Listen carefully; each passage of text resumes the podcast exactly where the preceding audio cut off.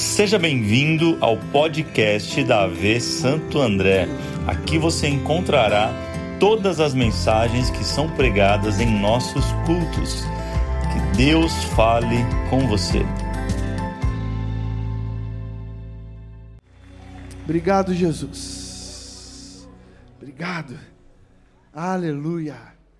Você está feliz aí? Pergunta para quem está do teu lado. Está feliz, irmão?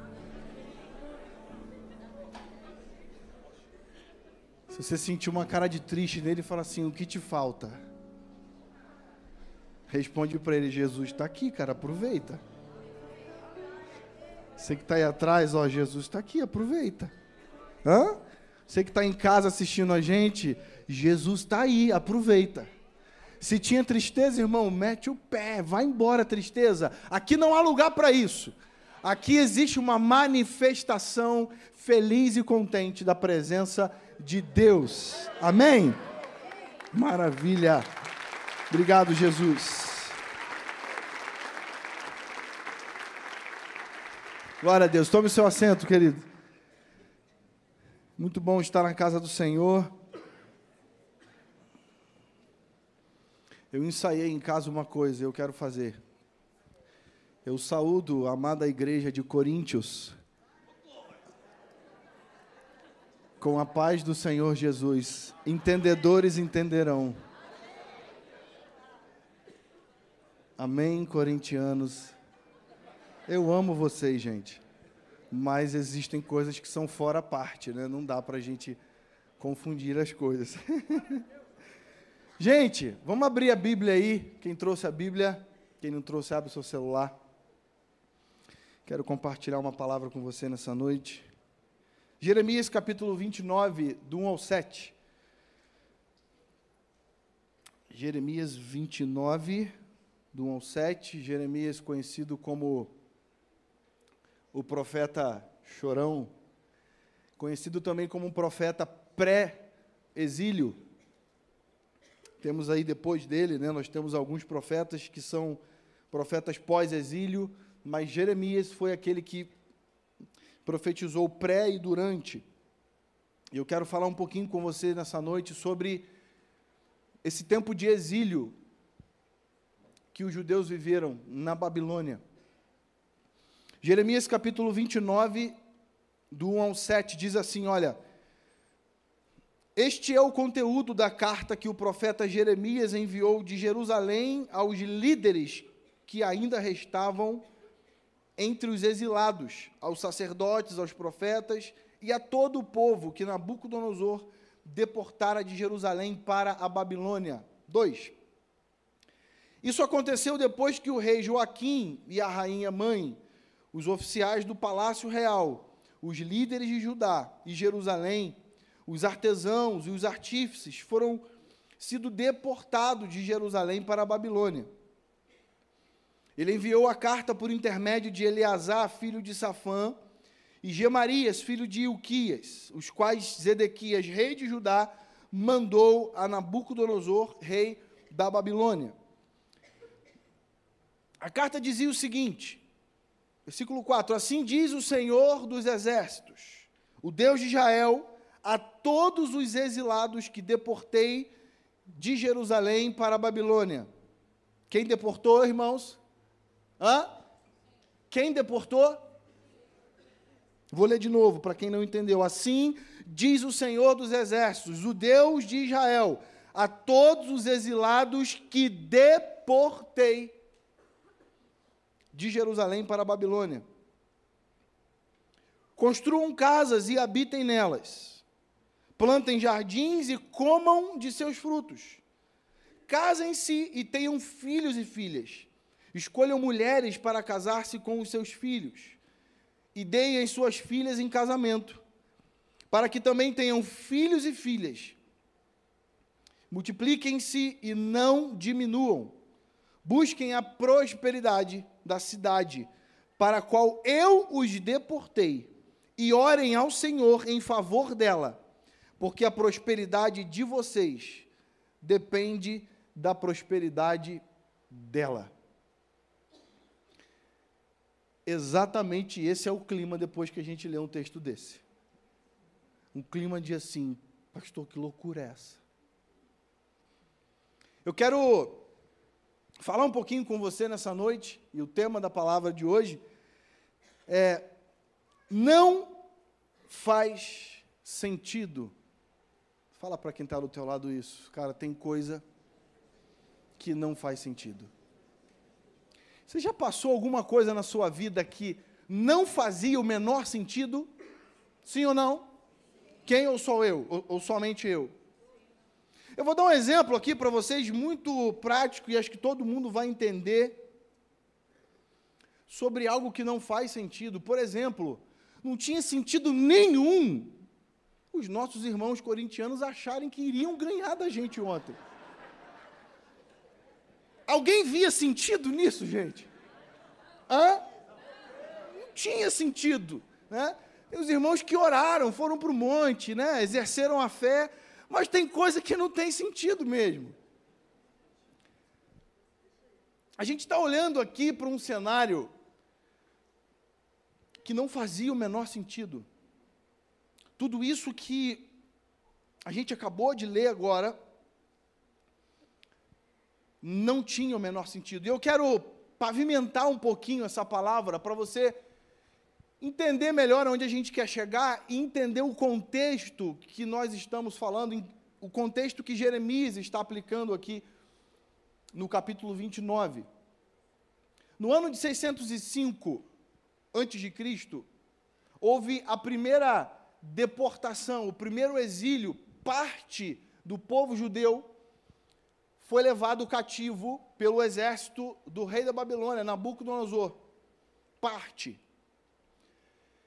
No ano de 597 a.C., todo mundo sabe, gente, que antes de Cristo os anos aconteciam decrescentes, sim ou não? Ok para vocês isso? Maravilha. Então, os anos se passaram e 597 a.C., houve de fato o grande exílio babilônico do povo judeu.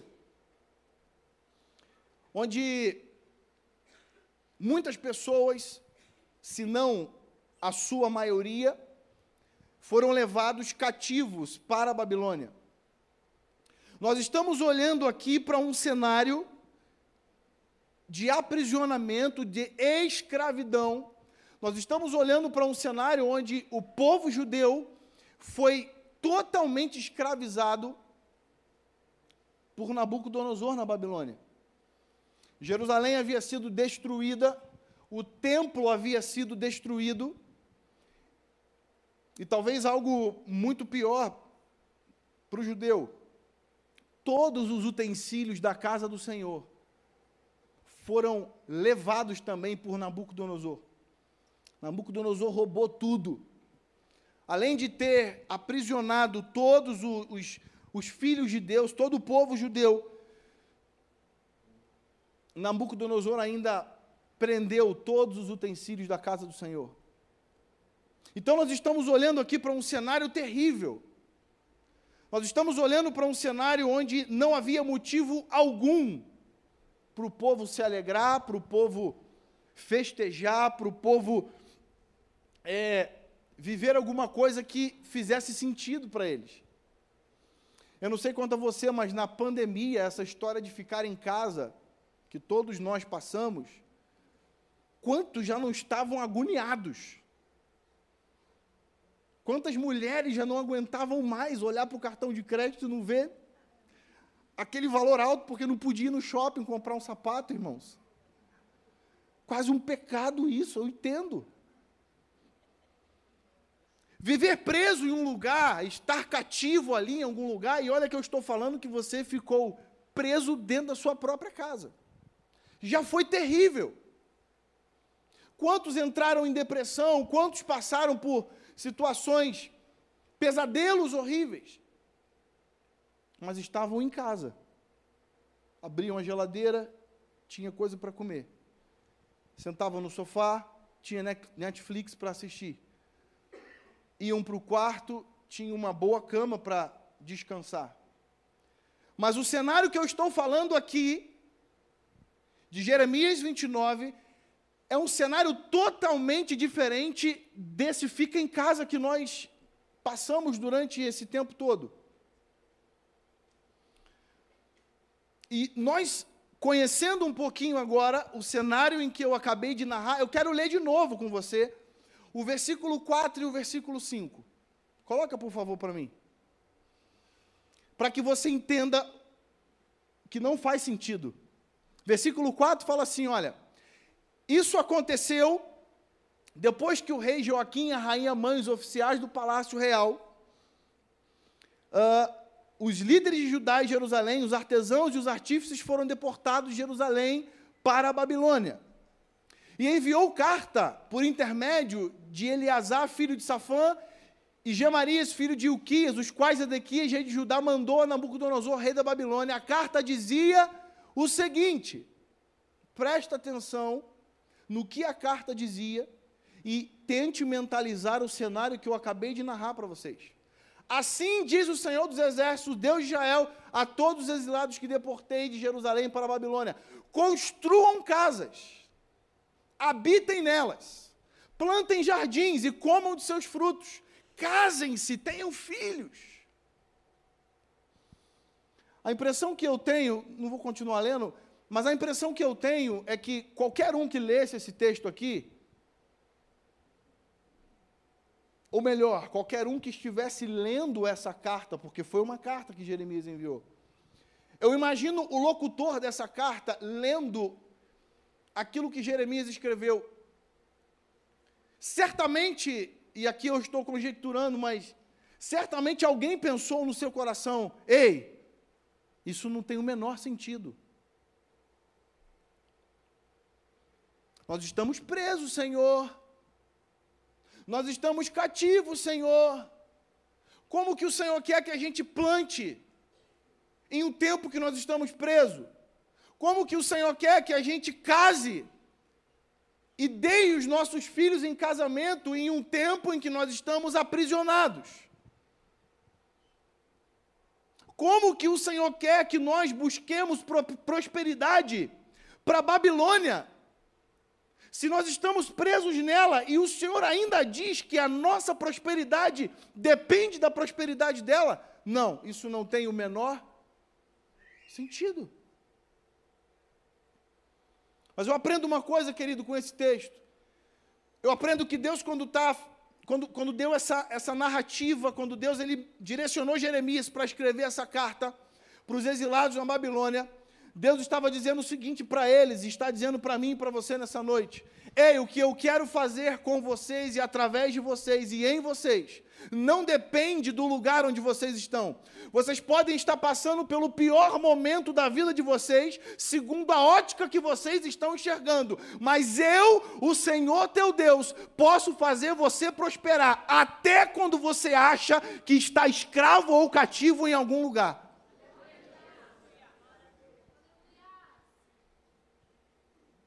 É difícil nós olharmos para esse texto e encontrar algum sentido, olhando com um olhar natural. Aí, o famoso Jeremias 29, 11, que nós já lemos e usamos para diversas maneiras e diversas aplicações não fique triste comigo, mas hoje eu quero te revelar qual é o sentido de Jeremias 29, 11. E não é a opinião do Wallace. É a visão que a palavra de Deus tem.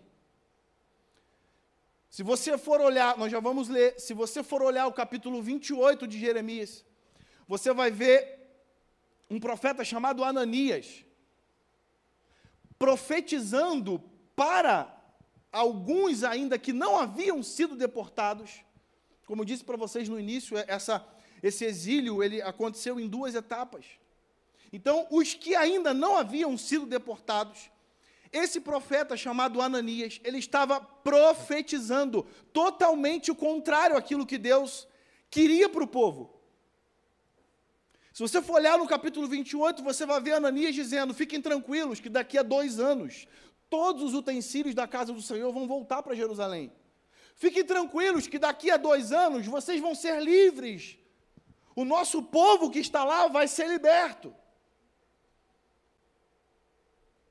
E aí, Jeremias manda a carta que nós acabamos de ler aqui, um trecho dela. E aí entra Jeremias 29, 11. O texto de Jeremias 29, 11, ele entra exatamente em um tempo em que os exilados estavam acreditando que em dois anos eles estariam de volta, que em dois anos eles sairiam do cativeiro. Se você lembrar um pouquinho da sua escola dominical, quando você era mais novo, você vai lembrar que o povo ficou cativo quantos anos? 70 anos. 70 é muito diferente de dois, gente. Sim ou não? Quando Jeremias ele fala sobre o versículo 11 que está escrito na sua carta, ele está dizendo o seguinte: Coloca por favor para mim, Jeremias 29, 11.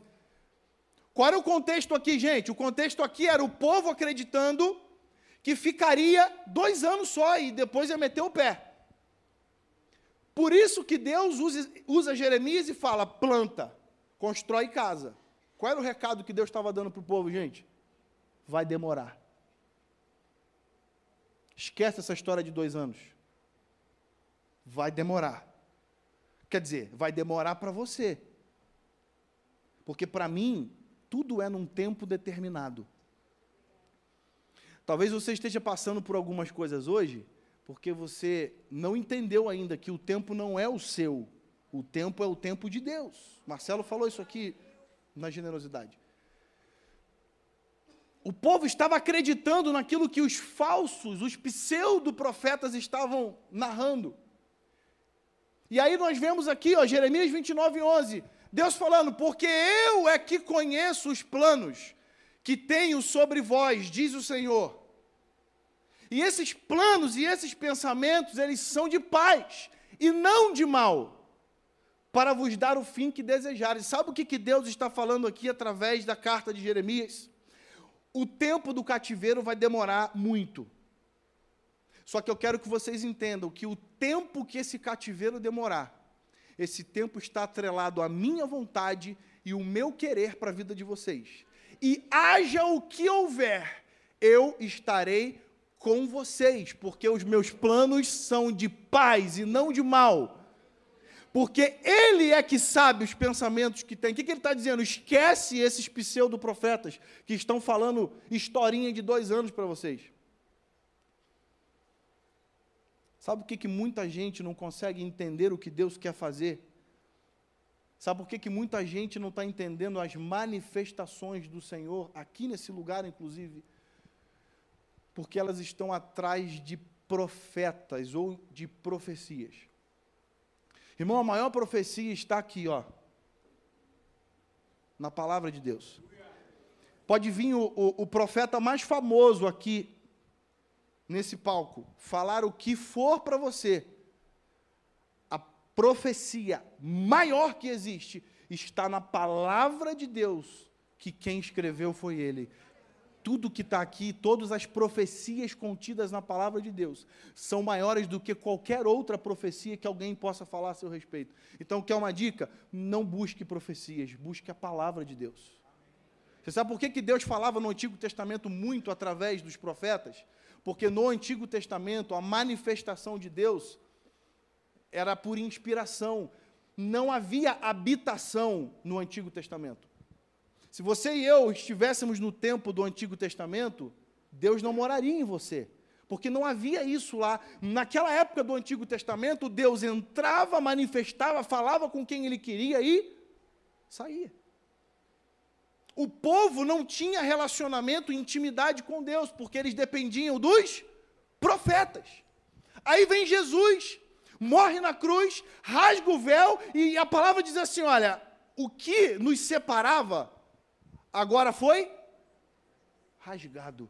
Sabe o que é isso? Não dependa de profecia, dependa do Deus que você serve. Não busque ouvir profetas, não busque, entenda, irmão, eu, eu acredito em profecia. Aliás, a minha vida para São Paulo, ela foi confirmada através de uma palavra profética sobre a minha vida e a vida da Kélia. Só que tem uma diferença entre uma confirmação do que Deus já falou com você e você ficar todo dia pedindo, Deus, usa um profeta para falar comigo, usa um profeta para falar comigo, meu irmão, dobra o teu joelho, vai para o teu quarto, ora, que o véu rasgou, você não depende mais de um pastor para Deus falar com você. Acorda em nome de Jesus. Dobra o teu joelho, vai falar com o Senhor. O segredo que esse povo estava vivendo aqui e que estava para viver, na verdade, era um segredo de obediência. Porque plantar, fazer filho, casar em um tempo de escravidão, meu irmão, é só quem é obediente para dar ouvido a essa história. Porque não tem sentido nenhum. Sim ou não? A gente olha para todo esse cenário e seria muito bom se o que não fizesse sentido sempre fosse uma notícia boa. Tem algum sentido a nossa igreja em três anos está vivendo o que está vivendo?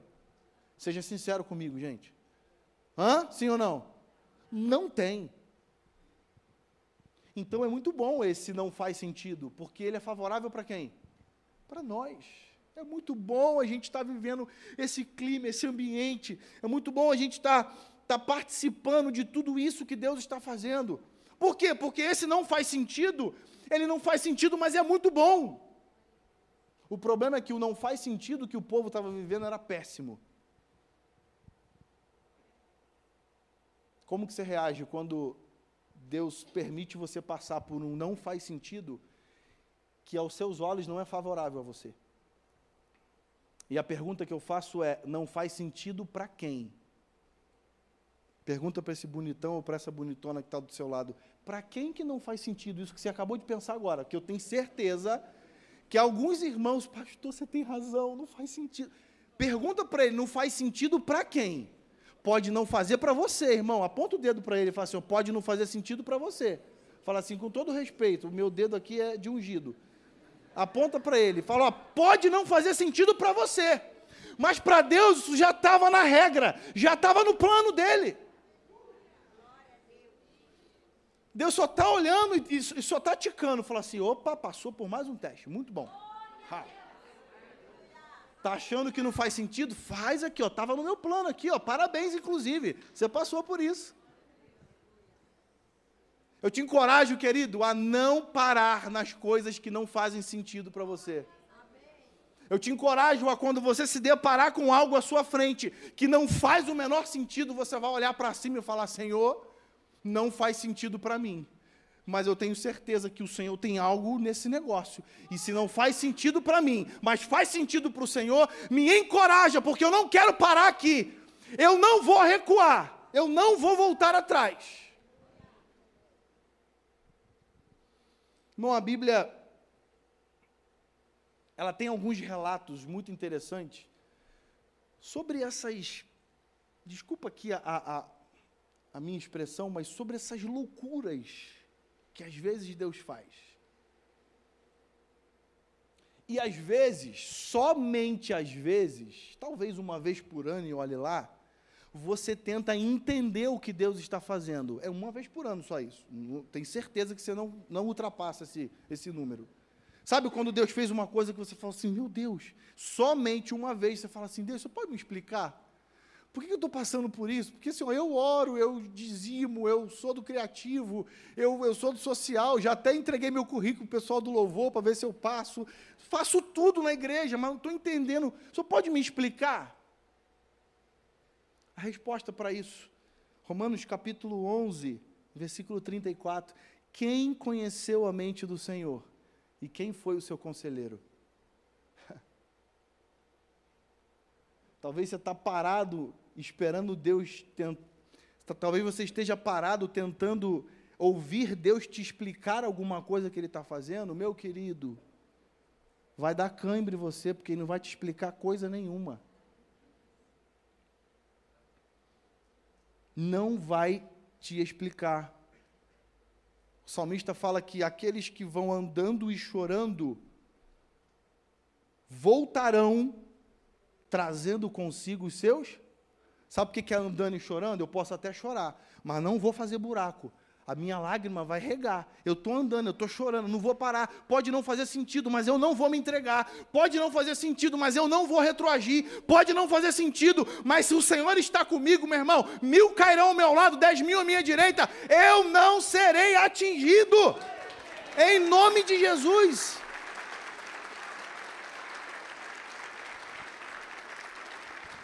Eclesiastes 5,11: Assim como você não conhece o caminho do vento, nem como o corpo é formado no ventre de uma mulher, também não pode compreender as obras de Deus, o Criador de todas as coisas. Para de tentar entender o que Deus está fazendo, porque não faz sentido. Para de tentar explicação para aquilo que você está passando, você não vai encontrar explicação. Isaías 55, 9: Assim como os céus são mais altos do que a terra, também os meus caminhos são mais altos do que os seus caminhos, e os meus pensamentos são mais altos do que os seus pensamentos. Ah, meu irmão, não adianta. Tem muita coisa que Deus está fazendo que você só vai entender lá na frente, se entender. E não se preocupa se você não entender. Você precisa querer participar do que Deus está fazendo. É isso aí, acabou. Deus só pode contar comigo? Amém. Então vamos embora. Eu nem preciso entender. Tem uma canção, acho que é do Renascer Praise, que fala: Eu não preciso entender. Meu chamado é maior que a minha própria vida. Não tem explicação para aquilo que Deus está fazendo. E tem alguns personagens da Bíblia que passaram por algumas coisas que são inexplicáveis e que não tem o menor sentido. Por exemplo, Noé construir uma arca porque ia cair um dilúvio. Aí a gente para para pensar: o que, que é dilúvio? Porque naquela época não tinha chovido. Eu imagino Noé falando para o povo: estou é, fazendo uma arca que vai chover. Aí o pessoal fala: chover? O que, que é isso? Passa no pão, a gente põe na churrasqueira, o que, que é esse negócio de chover? Não fazia sentido Noé falar isso para o povo. Eu vejo Abraão saindo da terra dele, da parentela, e indo para um lugar que Deus ia mostrar para ele. Você já andou alguma vez na tua vida, já brincou de cobra cega? Foi a primeira brincadeira de cobra cega, Abraão que brincou. Deus vendou os olhos dele e falou assim: só me obedece, só ouve o GPS, vira à direita, segue não tinha sentido. A Bíblia é repleta de histórias assim. Eliseu. Quem lembra da história de Eliseu lá e da viúva? Viúva endividada, o marido dela morreu. Ficou totalmente endividada. E aí procura Eliseu. Ô, ô Eliseu, tá ruim o negócio aqui. A gente tá, tá cheio de dívida. Aí Eliseu, sabe o que Eliseu fala para ela? Vai na casa da vizinha, pega umas tapeué com ela. E, e aí eu, eu, eu, imagino a, a moça, né? Falou assim, ô Eliseu, peraí. Não, não, não, você não entendeu. É, eu estou com dívida.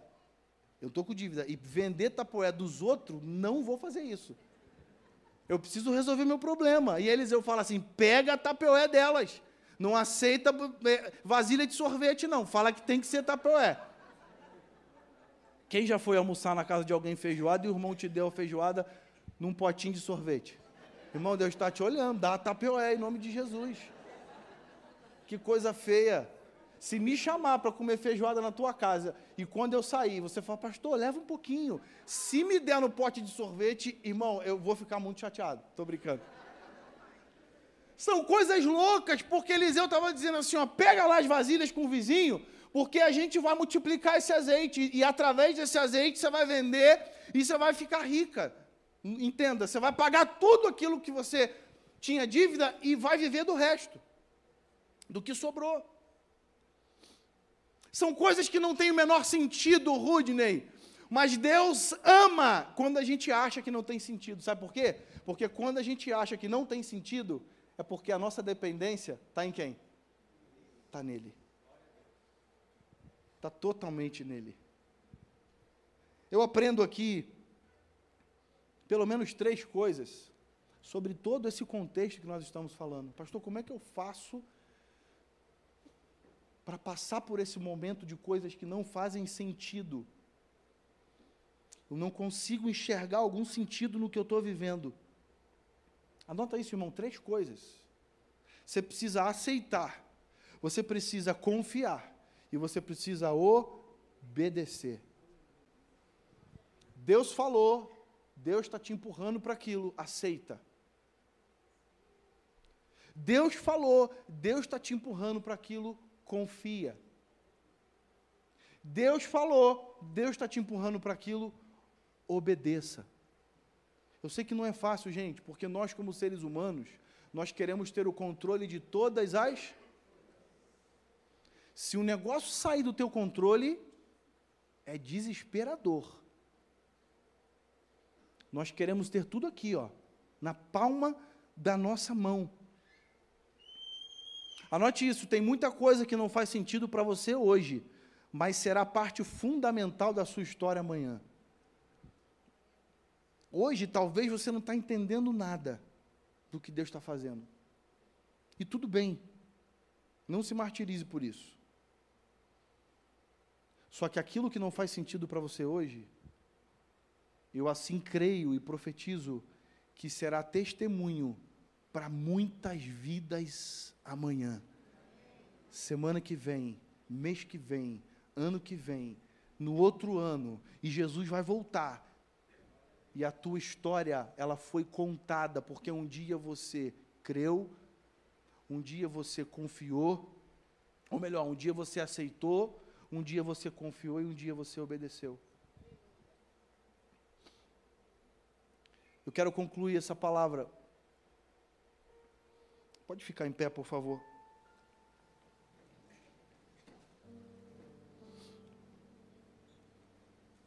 Gênesis capítulo 45 narra uma história fantástica sobre o final o final da história de José. Coloca para mim aqui Gênesis capítulo 45, versículo 4. Você vai entender que algumas coisas que não fazem sentido tua, na tua vida, elas podem ser cura, provisão e remédio para outras pessoas. Grave isso, nunca mais esqueça na tua vida. Gênesis capítulo 45, versículo 4 fala assim: Olha, José está dizendo para os irmãos dele: Cheguem mais perto. Disse José a seus irmãos. Quando eles se aproximaram, disse-lhes: eu sou José, o irmão de vocês, aquele que vocês venderam no Egito, lembra? O Zé. Põe o 5. Cheguei mais. Não, o 5. O próximo. Agora não se aflijam, nem se recriminem. Irmão, presta atenção no que José está falando para os irmãos dele. Eu só quero te lembrar, esse José ele foi jogado no poço, rasgaram a túnica dele, ele foi vendido para os amalequitas, ele ficou preso. Tá bom? É esse José que a gente está falando, tá bom? Eu estou falando desse cara. Aí ele, ele chega para os para quem ocasionou tudo isso na vida deles e falou assim: olha, não se aflijam e nem se recriminem por terem me vendido para cá. pois para salvar vidas que Deus me enviou adiante de vocês. Talvez, talvez José dentro do poço não tinha sentido nenhum, ele falando, cara, por que, que meus irmãos fizeram isso comigo? Abaixei, abaixei. Talvez você está me ouvindo agora e pensando assim, pastor, mas por que, que lá na empresa fizeram isso comigo? Eu era um funcionário tão exemplar. Por que, que armaram lá? Por que, que eu saí de lá? Pastor, por que, que a pessoa que eu mais amava eu perdi? Pastor, por que, que eu estou vivendo tudo isso? Por que, que. José fez essas perguntas também, todas elas eu acredito que José fez lá no poço. Só que lá no capítulo 45, depois de ter passado por tudo que ele passou, ele fala para quem jogou ele no poço: não fica preocupado, não. Eu sei que você me jogou no poço. Mas olha só, só faltou ele falar assim, cara, aperta minha mão aqui, irmão. Obrigado. Obrigado por ter me jogado no poço. Cara, valeu mesmo por você ter enganado o pai dizendo que eu tinha morrido. Porque foi para esse tempo, foi para que tudo isso pudesse estar acontecendo, que vocês me jogaram no poço. Talvez você hoje entrou aqui cheio de confusões na mente, ainda mais agora, depois que ouviu essa palavra, você falou assim, pastor, o senhor me lembrou de. Eu tinha, já tinha até esquecido disso, mas você me, você me trouxe a memória de, de, disso, disso e disso, que não faz o menor sentido. Grave isso sempre. Não faz sentido para você. Para José também não fazia sentido, mas Deus já estava vendo lá na frente quando ia ter o tempo das sete vacas gordas, quando teria o tempo das sete vacas magras. Eu te falar uma coisa: Deus não está te preparando para o presente. Aquilo que não faz sentido para você hoje não é para você desfrutar no tempo presente, é para te preparar para aquilo que está por vir. Aquilo que você está passando na tua vida que não faz sentido, não é para você desfrutar disso hoje, Deus está te lapidando, te preparando para aquilo que Ele vai fazer na tua vida daqui a pouco. E, e, e mais, não só na sua vida, mas na vida de muitas outras pessoas.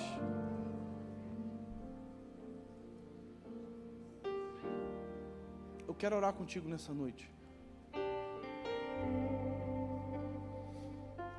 Eu quero orar por você. Eu, eu não posso sair daqui sem orar pela tua vida. Os dias, eles podem estar até difíceis. E as coisas podem até não estar fazendo sentido para você. Mas a minha oração é que o Senhor traga luz e que você entenda.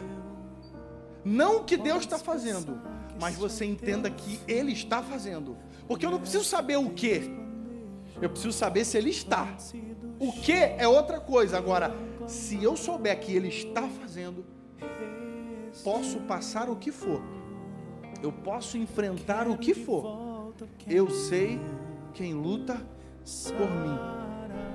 Se tem alguém aqui nessa noite que tem vivido coisas que não fazem o menor sentido, e Deus hoje falou com você, e você precisa se render a isso, porque você estava duro, você estava dura, você estava você estava impossível. Eu quero que você saia do seu lugar e venha aqui na frente. Eu quero orar pela tua vida nessa noite. Porque o Deus que começou a boa obra em você, Ele é fiel para terminar e é fiel para completar. Talvez aquilo que você está vivendo hoje não faça realmente o menor sentido. Mas hoje ele vai dizer para você, filho, eu estou com você. Nós vamos passar do início, do meio e o fim juntos. Enquanto a gente está cantando, eu quero que você saia do seu lugar e venha aqui na frente. Nós queremos orar por você.